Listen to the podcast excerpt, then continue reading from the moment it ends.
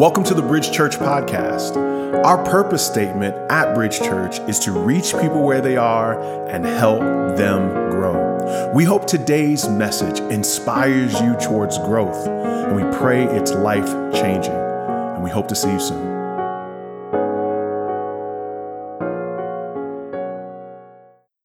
Good afternoon. So thankful that you guys were able to come out tonight. Um, I do want to make uh, a couple of announcements as we get going. The first of which is, um, as some of you may know, we are uh, launching a second campus here, and uh, it will be downtown. But in order to do that effectively, we do want to be able to promote it well.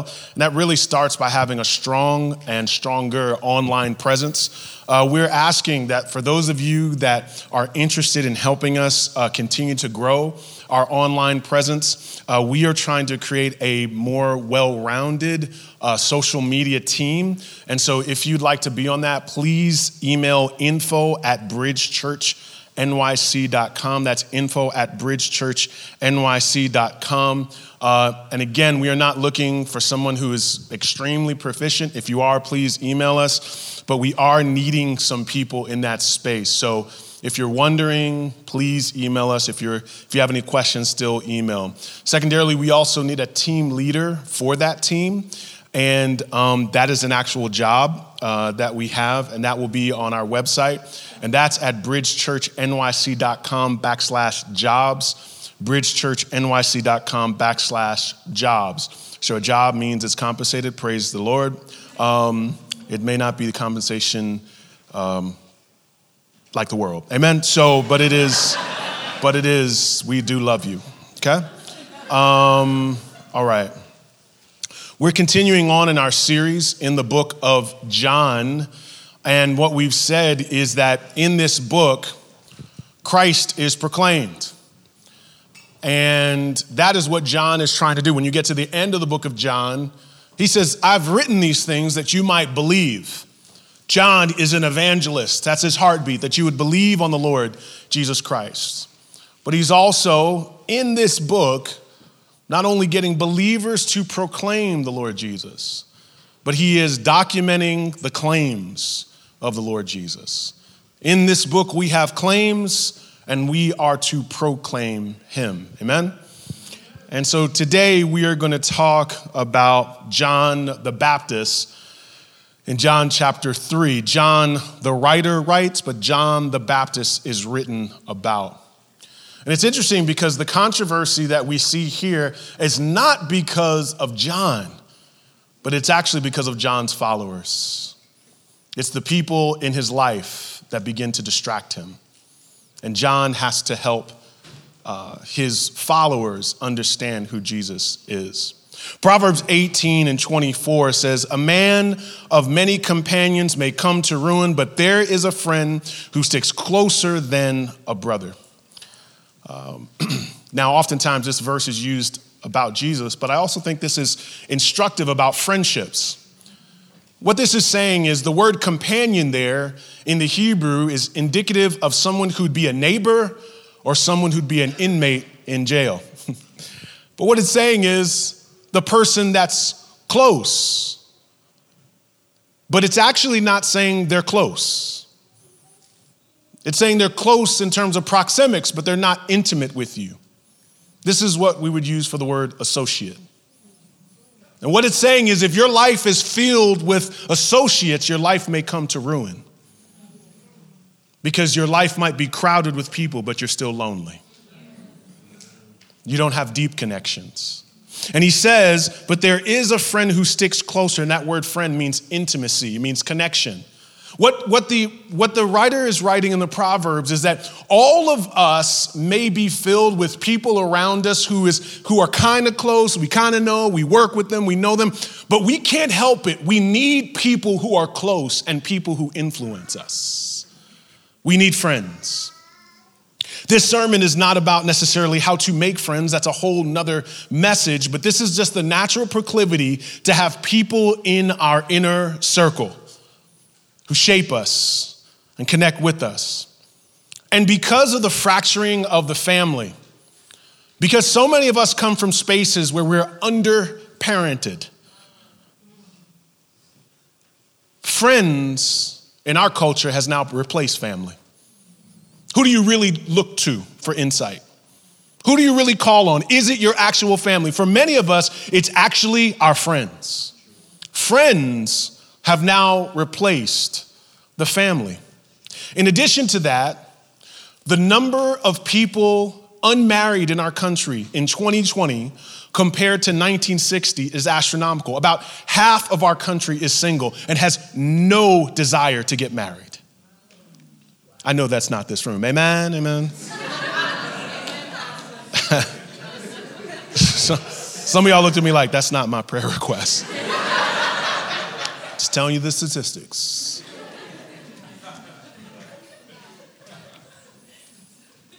But there's a very good chance the people that mold you are your friends. More than your mom, more than your dad. Those are the people that are molding you. And one of our challenges is that sometimes intimacy is enough, closeness is enough. And have we ever really wrestled with, have we considered, is your faith informing your friendships? Do you have a Christ centered vision of friendships? Jesus elevates relationships. It's, an, it's a fascinating uh, moment in Matthew chapter 12. Um, Jesus is doing a miracle and doing what he does, and his brothers, uh, his mother and brothers were outside. And it says in verse 48 of Matthew chapter 12, but he replied when they were saying that, Who is my mother and brother? Um, and verse 49, very interesting what he does. He stretches out his hand towards his disciples and he says, Here are my mother and my brothers. For, verse 50, for whoever does the will of my Father in heaven is my brother and sister and mother. And in that text, what he was not doing is diminishing our actual family, but he was elevating our spiritual family. And he was saying, the people that you get close to you ought to want to get you close to the Father. That you have to be very careful about who you let influence you. You know who I'm going to let in? The people that want to do God's will. That's what he's essentially saying. Not discounting his own mother, but redistributing the way we envision closeness, brotherness, sisterness. A real friend will celebrate you getting close to Jesus, even if it's at the expense of that friendship. If you have someone that would celebrate your fame and your brand and your flat platform, and at the same time you are in any way being disobedient to the Lord, in other words, they're celebrating your ambition, but they're also not allowing you to live in submission to the Lord, that's not a Christ centered friend.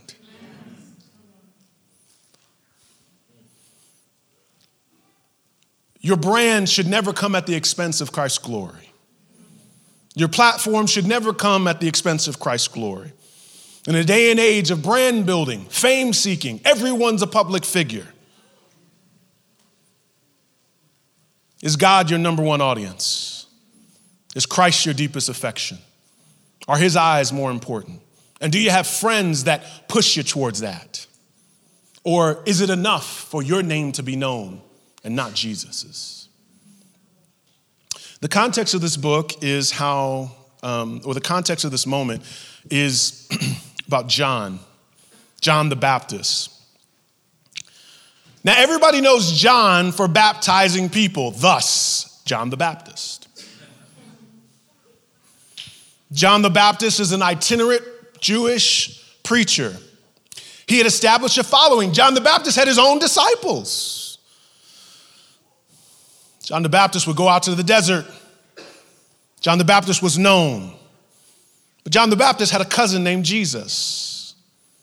And the only thing that was, that was different, in other words, Jesus was performing miracles and Jesus was teaching. So that was Jesus' market. He was the miracle worker the great teacher. But John the Baptist was the Baptist. That's what I do. I do the Baptist thing. And as long as Jesus was doing miracles and as long as Jesus was teaching, there was no controversy. But the controversy in this text is when Jesus starts baptizing. So, John the Baptist, that's where the tension lies in the text. Jesus starts baptizing. He gets in on John the Baptist racket. He gets in on what he's known for. And what's interesting is that John's perspective on his ministry was very clear. Look what John says in John 1 and 15 He who comes after me ranks before me. He says in John chapter 1, 26, 27, he says, I baptize with water, but among you stands one you do not know. Even he who comes after me, in other words, you guys knew me before you knew Jesus. Even he who comes after me, the strap of whose sandal I am not worthy to untie. What John is saying, I know exactly who I am. I am not the way. I prepare the way. I am not the man. I'm sitting next to the man. No, no, I know who's in the driver's seat. I know who is the hero of my story. I got it clear. He was very clear about his ministry and very clear about who led his life, but his friends weren't. You see, the reaction of his, of his disciples, you will see, will be our tendency to focus on our own influence over the influence of Jesus. and for those of you that are starting off in your walk with Christ, there will always be people who are passionate about you, and they could care less about you fulfilling the purpose of your life. And so there's some of you in here tonight that you're saying to yourself, I need to rethink about how I do friendship. But there's other you, others of you tonight that you're growing and you're maturing, and so you're like, oh, this is a good message for them, right? but even for you seasoned saints, there is a tendency for us to gather friends who are not really a voice but an echo. In other words, we oftentimes do a better job of co- collecting agreement than godliness. Do you really have friends that are more passionate about your walk with Christ, even more than you? Let me say that one more time. I don't think you got it. Do you really have friends that are more passionate about your walk with Christ than their being passionate about you. I'm committed to your growth, even over our friendship. And so the, the context here is baptizing, but it's really ambition and having friends more committed to ambition than sanctification. John 3, verse 22. After this, the, Jesus and his disciples went into the Judean countryside, and he remained there with them. And this is where the drama of the text builds and was baptizing. John is building up this dramatic scene because Jesus, up until this point, had not been baptizing. That was John's racket. And so John writes this in order for them to see the nature of the controversy. Now, understand this that when he says after this, it's talking about Nicodemus. For those of you here last week, you heard Rasul preaching on Nicodemus and how Nicodemus was confronted about being born again, how you needed to have an encounter with the living God, and how you become a child again spiritually, and how you have to grow. But then in verse 23, look there, it says, John also was baptizing at Aenon near Salem because water was plentiful there and people were coming and being baptized. Jesus is baptizing. John is baptizing. Jesus is baptizing and John is baptizing. Now, we're not really sure what Aenon is. Geographically and historically, we don't really know where it is. But if you look in verse 26 of chapter 3, what it essentially says is the John disciples say, Look. So there's a very good chance this was close enough where people could see the disciples of Jesus start going to him to get baptized instead of going to John to get baptized. And the disciples of John get frustrated because they're losing their lines. They're losing their name and their fame. All are going to him. And then in verse 25, it says, Now a discussion arose between some of John's disciples and a Jew over purification.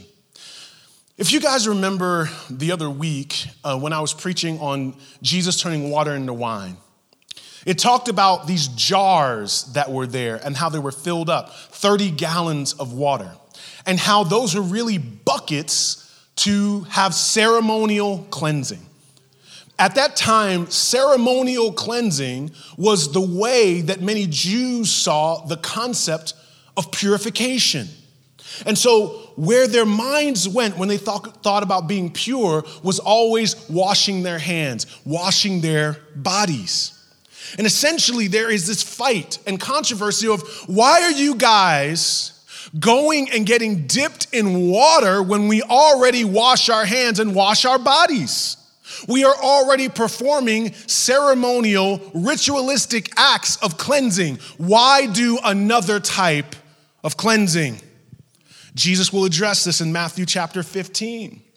In Matthew chapter 15, watch what Jesus says. For out of the heart come evil thoughts, murder, adultery, sexual immorality, theft, false witness, slander. These are what defile a person. But to eat with unwashed hands does not defile anyone. He wasn't talking about the coronavirus. Praise God. Wash your hands. Wash your hands. Praise God. This is not to take literally today. Praise God. Wash your hands. Jesus says, no, no, no, I get it. You're washing your hands, but there has to be a transformation of your heart. You're doing all the rituals. But the true transformation does not come from clean hands, it is a transformed heart. And the, word discussion there, it was a debate. They were arguing over this. And the disciples didn't get it. And we look at the, the, the, disciples there of John and we think to themselves, I mean, come on, guys. Washing? How could you get lost in the concept of washing hands and, and the actual work, the internal work that happens that God wants to do? But before we check the disciples, we need to check ourselves. Because we all have a proclivity to fall into the habit of focusing on external rituals of purification and presuming that they supersede internal sanctification of the Spirit. We must keep in mind that we tend to fall into the trap of mistaking ritual for renewal. You can come to church. I'm so glad you're here today. Praise God. But coming to church, coming to a building, lifting your hands in worship, and singing a song does not mean your life is changing. You are doing an external ritual, it does not mean you're having internal transformation. You're clean because you do all the right things. You give, you serve, you pray, and we see you externally. But God is looking at your heart. He is looking beyond your external ritualistic tendencies. You can serve the poor, and that's such a good thing. And you fight for social justice, and that's such a good thing. But you can fight for social justice, you can retweet things, we can be activists, but as active as you are, are you changing? Is the Holy Spirit changing your life? Or are you just doing external rituals? In a couple weeks, we're having baptism. I pray that some of you get baptized. Some of you need to be baptized. You need to do baptism because you need to tell the world, you need to stop having a private relationship with Jesus. You need to go public with it. You need to put it on Facebook. Amen? You need to be out with your relationship with God, right? but but what, I, but what I'm telling, telling you is far too often, people do baptism because they think the act is what's transforming them. They think somehow the water transforms. The water does not transform. The, the preacher does not transform. And the songs don't transform. The Spirit of the living God transforms. He changes you from the inside out. And that's what Jesus told them. It's not, it's not the outside, it's the inside. Well, this is what the debate is. And so in verse 26, after this debate, somehow this debate lingered into the idea that Jesus was baptizing too. And so in verse 26 of John chapter 3, it says, And they came to John and said to him, Rabbi, he who was with you across the Jordan, to whom you bore witness, look, look, he is baptizing, and all are going to him. He is baptizing, and all are going to him. They are zealous for John's influence, and they are jealous about the influence of Jesus. They want to see John's ministry grow more and more and more, and they're frustrated. Look at old Jesus stealing our disciples. Look at him. He's taking away our influence. Look at him. They're walking away from the ministry. John, you know you were before him, right? You remember that? You remember, you remember when J- Jesus came on the scene, like you went before him. You remember that? Do you know who you are, John? Do you know you bore witness to him, John? You see, they're amping John up because his friends are trying to create controversy. This is not even on John's mind. John's not even thinking about this, but it is his followers that are thinking about it. And, and I want to show you something. This is a commercial break. Praise God. This is for free. Amen. Look, this look look what they do. In order to create controversy, notice the one thing they didn't do in verse 26. They didn't say his name. Because in order to keep things going, you got to dename someone. You got to call them out their name. You've got to make them an issue, not a person. And so, because it's hard to be mad at people when you're around them, so you got to dename them. Notice they don't even bring up his name. Notice if you read, if you just make observation, he who was with you, to you bore witness, he is baptizing. They're going to him. You've got to dename him. And notice what they say too. All are going with him. You've got to exaggerate as well. In order to keep controversy going, don't bring up the humanity of, of the person, bring up the controversy of the individual.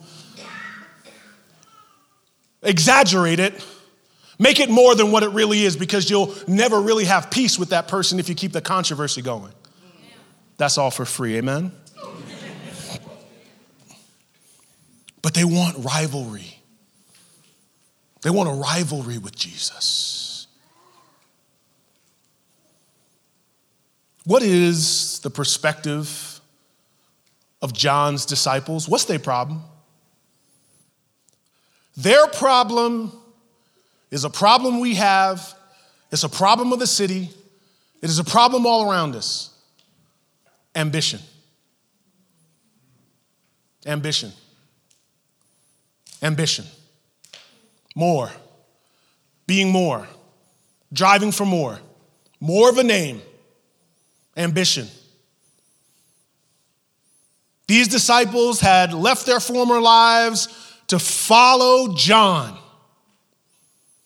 And they had this enthusiasm because they were early adopters. They got to be on the bottom floor of the John disciple movement. They were there when they made the website, amen? Huh? Yeah. They were on the ground floor of this new move of God.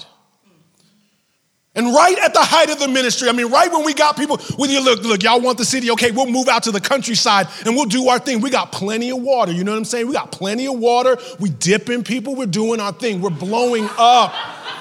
We're blowing up. John just got verified. You know what I'm saying? We're blowing up. And all of a sudden, the people that were in lines for us are now in lines for him. And it looks like their line is longer. And John, John, can you do miracles? You can't do miracles? Come on, man, you can't do miracles? Shoot, do something. You see, the nature of ambition, it would be defined as this earnest desire for achievement, honor, power. And there is such thing as holy ambition, a good ambition. But it is only the ambition that seeks to have God be glorified more than yourself. That is a pure, holy ambition.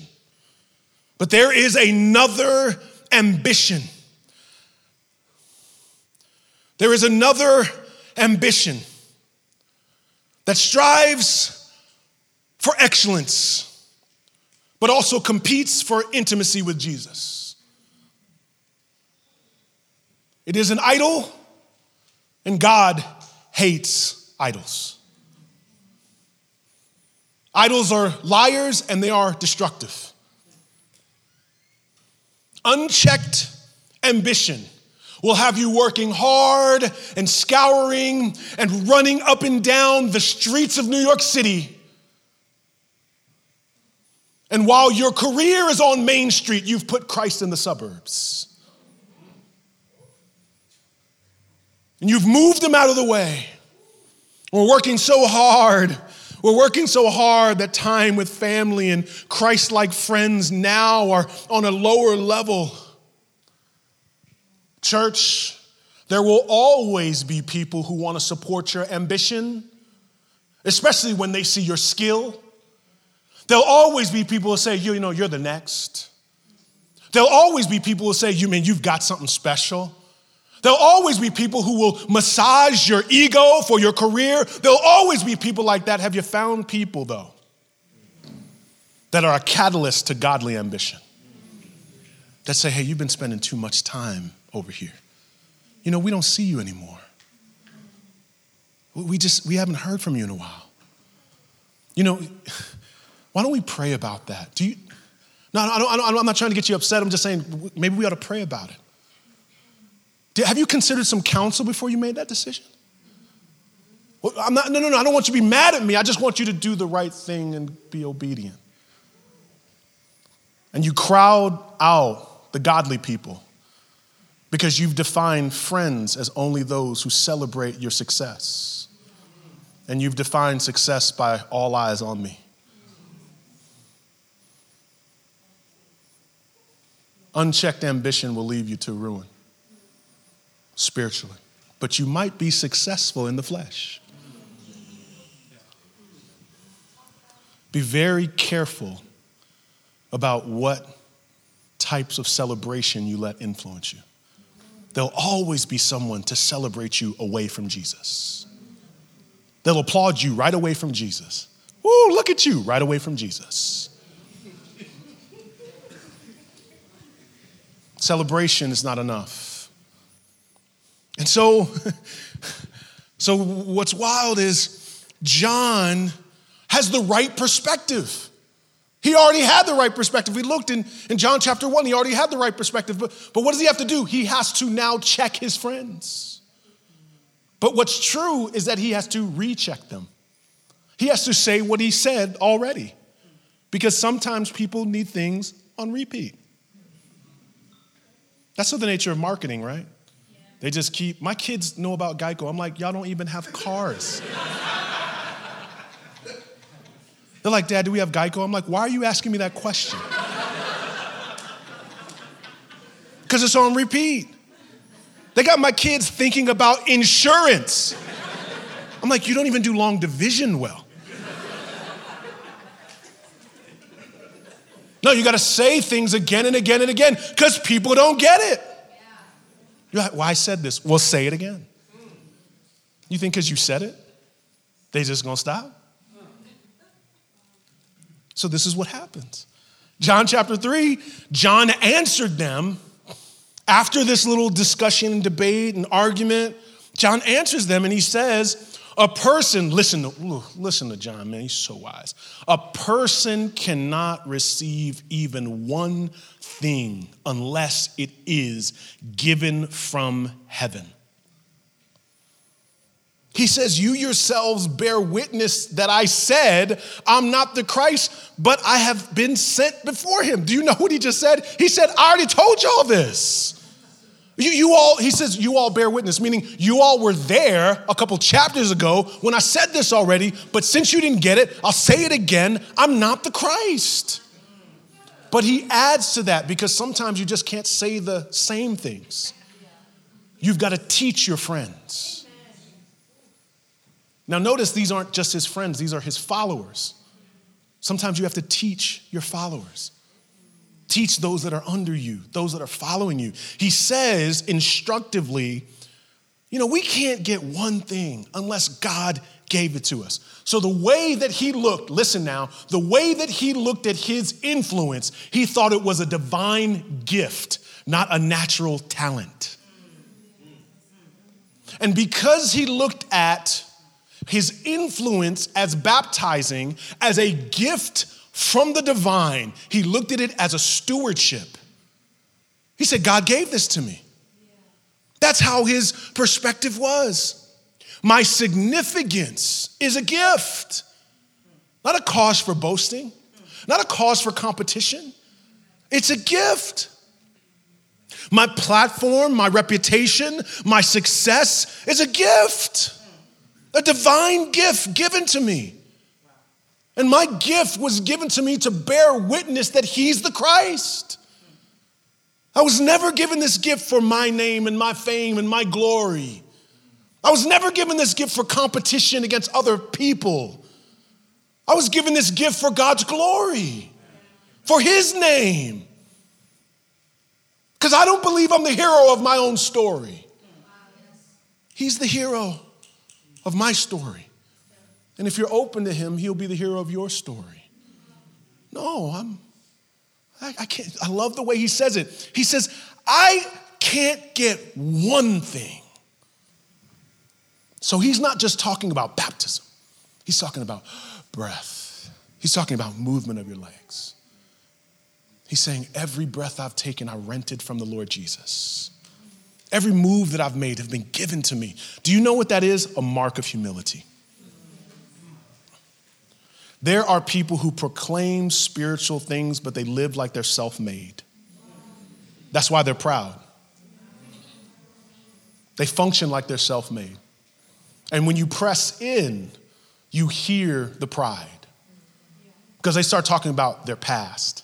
They start talking about all the stuff they've done. And when you really dig into it, they start talking about how talented they are. Yeah.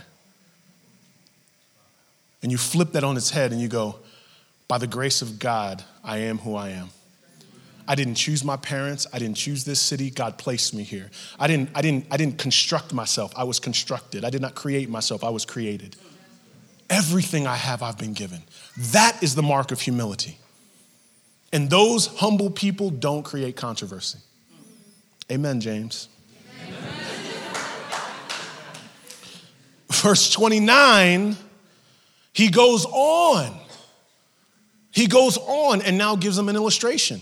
It says in verse 29, the one who has the bridegroom is the one who has the bride is the bridegroom.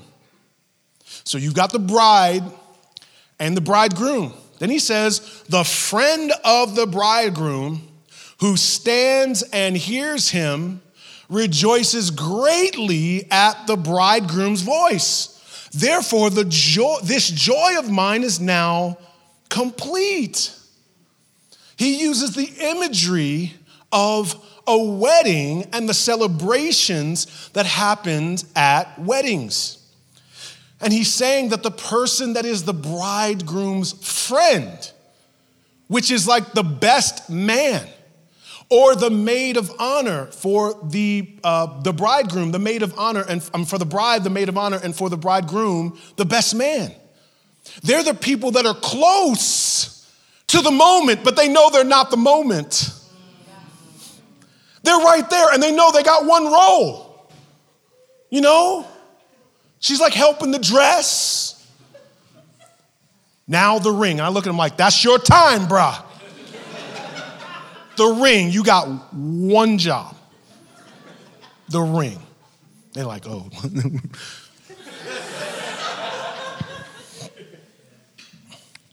They're there to support the bride and the bridegroom, and they're happy when they're married. And they're not caught up with the fact that the attention is not on them. Side note commercial break. I have done, when people ask me how many weddings I've done, I seriously don't know. Because I started off in college ministry and people got married in, in the South, and people get married early in the South, praise the Lord. So, I don't know how many weddings I've done. Let me tell you something. When you are a part of a wedding, insecurities come out. And there's always a dramatic friend, mother, cousin, brother, uncle that thinks that the moment is about them. And they take away the attention from the two people that is, it is only about them. But sometimes, some, somehow it became about you. It's not about you, boo boo, it's about them. It's about them, and we should be celebrating them. And so, what he goes on to say is he says, Look, I'm, I'm the friend of the bride and the bridegroom. I'm the friend. In, um, in Jewish culture, this was called a shashbin. And a shashbin was either the friend of the bridegroom or the friend of the bride. And this was a person who was there. And what's interesting is that it, it was actually uh, one of the practices of Jewish leaders and teachers is that they would really work to make sure the friends of the bride and the bridegroom would bring the joy. They, they wanted the shashbin to bring the joy because they know that every crowd and every event, there'll be moments of people just kind of stale, and they look to them to bring the joy. Now, that's a side note. I'm, I'm, just telling, like, when you have a room and you've got joy, you need to bring the joy. Bring the joy. And this imagery, look what he says. Therefore, this joy of mine is now complete. Now complete. I am completely satisfied with the attention being on the bride and the bridegroom. And in our terms, it would be Jesus and the church. I love it when it's glorified. I love when Christ is glorified. I don't need the attention. I know my role. I know I'm next to the bride. I know I'm next to the bridegroom. I know my role. And I'm so satisfied that they get the glory. And can I side note this for you? This is a single person being happy that married people are getting married. And he says that the unmarried person can have complete joy. That in many ways that, that you are celebrating what God is doing in the life of people and his church and Christ manifesting himself and they bring the joy. And real friends get enjoyment out of the right things. And they celebrate the right things in your life. They celebrate the right things in your life. And 1 Corinthians chapter 13 says this Love does not rejoice at wrongdoing, but rejoices with the truth. And in our day of the fracturing of family, and in our day when friends are now our new family, and in our insecurities, far too often, it is enough to be celebrated. But do we have people who bring the joy to the right things? Who bring the joy when you have been serving God at the expense, sometimes at the expense of what you've been able to do before? That your life is now changing. And if your life has changed and your posture towards your friendships have not changed, something is wrong. That you now need a new council of people who bring the joy towards Christ in your life. They celebrate you as you're more de- devoted to Christ. They celebrate you as you're reading. They celebrate you as you're going to church. And you are influencing them for the sake of Jesus. And so, John, his tagline, his one last statement he makes is in John 3, verse 30. He says, Y'all, at the end of the day, he must increase. But me, everything I have is a gift. I've got to decrease, y'all. I'm sorry, I know you want me to increase. I know you want me to increase at all expense, but I've got to decrease.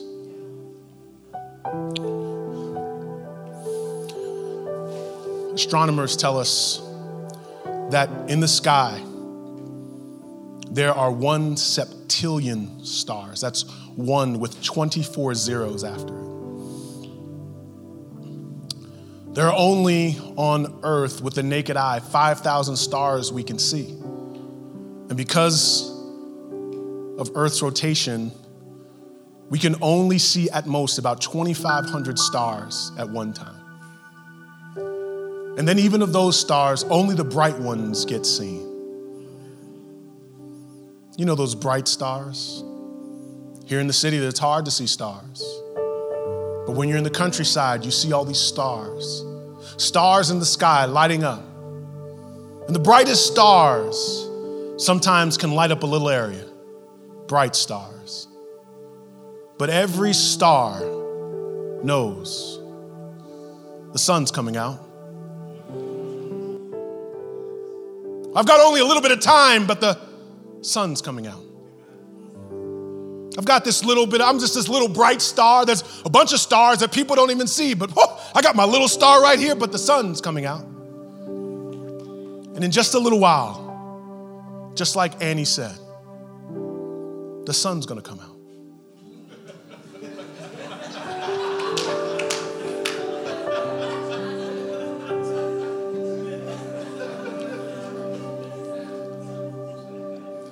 And you're doing your friend a disservice if you let them celebrate you as a bright star and you don't tell them the sun's coming out.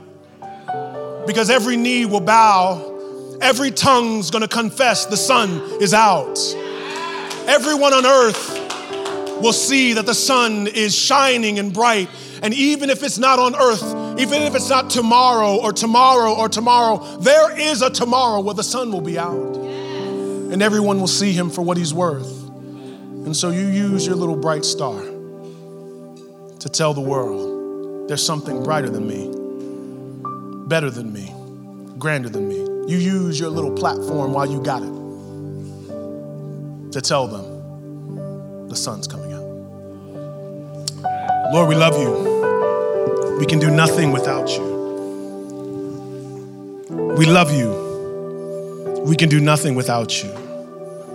We love you. We can do nothing without you. Father, use us to tell the world. Every knee will bow, every tongue will confess that Jesus is Lord. Amen. Amen. I wonder if you'd stand with me.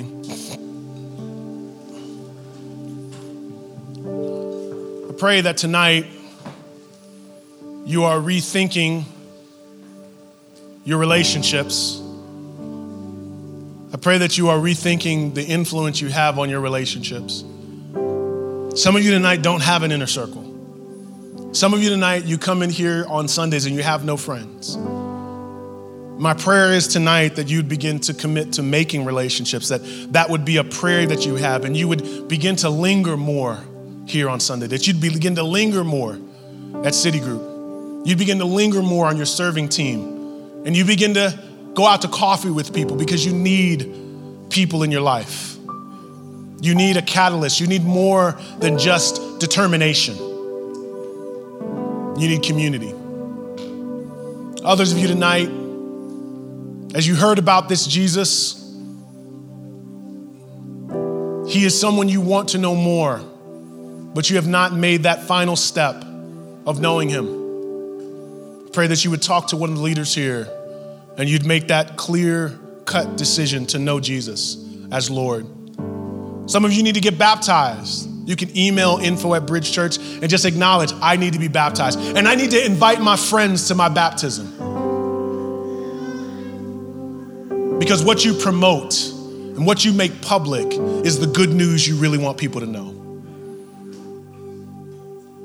Tonight, we're going to have communion and we're going to come and we are going to examine our hearts. We're going to ask God to examine our hearts. On the night that Jesus was betrayed, he took bread, he broke it. He said, This is my body for you. He also took a cup, he poured wine in this cup. He said, This, this is the new covenant in my blood. Take, drink. He says, As often as you eat, drink, you proclaim the Lord's death. Tonight, if you don't know Jesus personally, don't do a ritual. Don't come down here because everybody's coming down here. Be honest with God. We're not going to judge you because you're not coming for communion. Be honest with God. Because communion don't save you, Jesus does. I pray that you would come to Christ before you come for communion. For those of us that are examining our walk with God, we're going to have communion here, here. You're going to come down the aisles in the middle, and you're going to go out the outer aisles. If we could have the communion come. While they're on their way here, I'm going to pray. Father, in the name of Jesus, we ask that you would just sanctify this moment. Could we do business with you tonight, God? Would you help some of our people make decisions tonight? Decisions to follow you, decisions to unfriend certain people, decisions to redistribute the way that they act around their friends. Holy Spirit, would you tonight engage us where we are, reach us where we are, and let us follow you. In Christ's name we pray. Amen. Again, down these aisles right here, out the outer aisles, come in your own time. We hope today's message was encouraging for you. We'd also love to hear how God used this message to speak to you. We hear from people all across the country about what God is doing through our podcast, and we'd love to hear from you. You can email us at info at bridgechurchnyc.com. You can also find us on Facebook and Instagram. Our handle for both of those social media outlets is at Bridge Church NYC. Our website is bridgechurchnyc.com. If you're in the New York City area, we have services at 4 p.m. and 6 p.m. on Sundays at 98 Fifth Avenue in Brooklyn, New York, right next to the Barclay Center. We are praying for you and we hope to see you soon.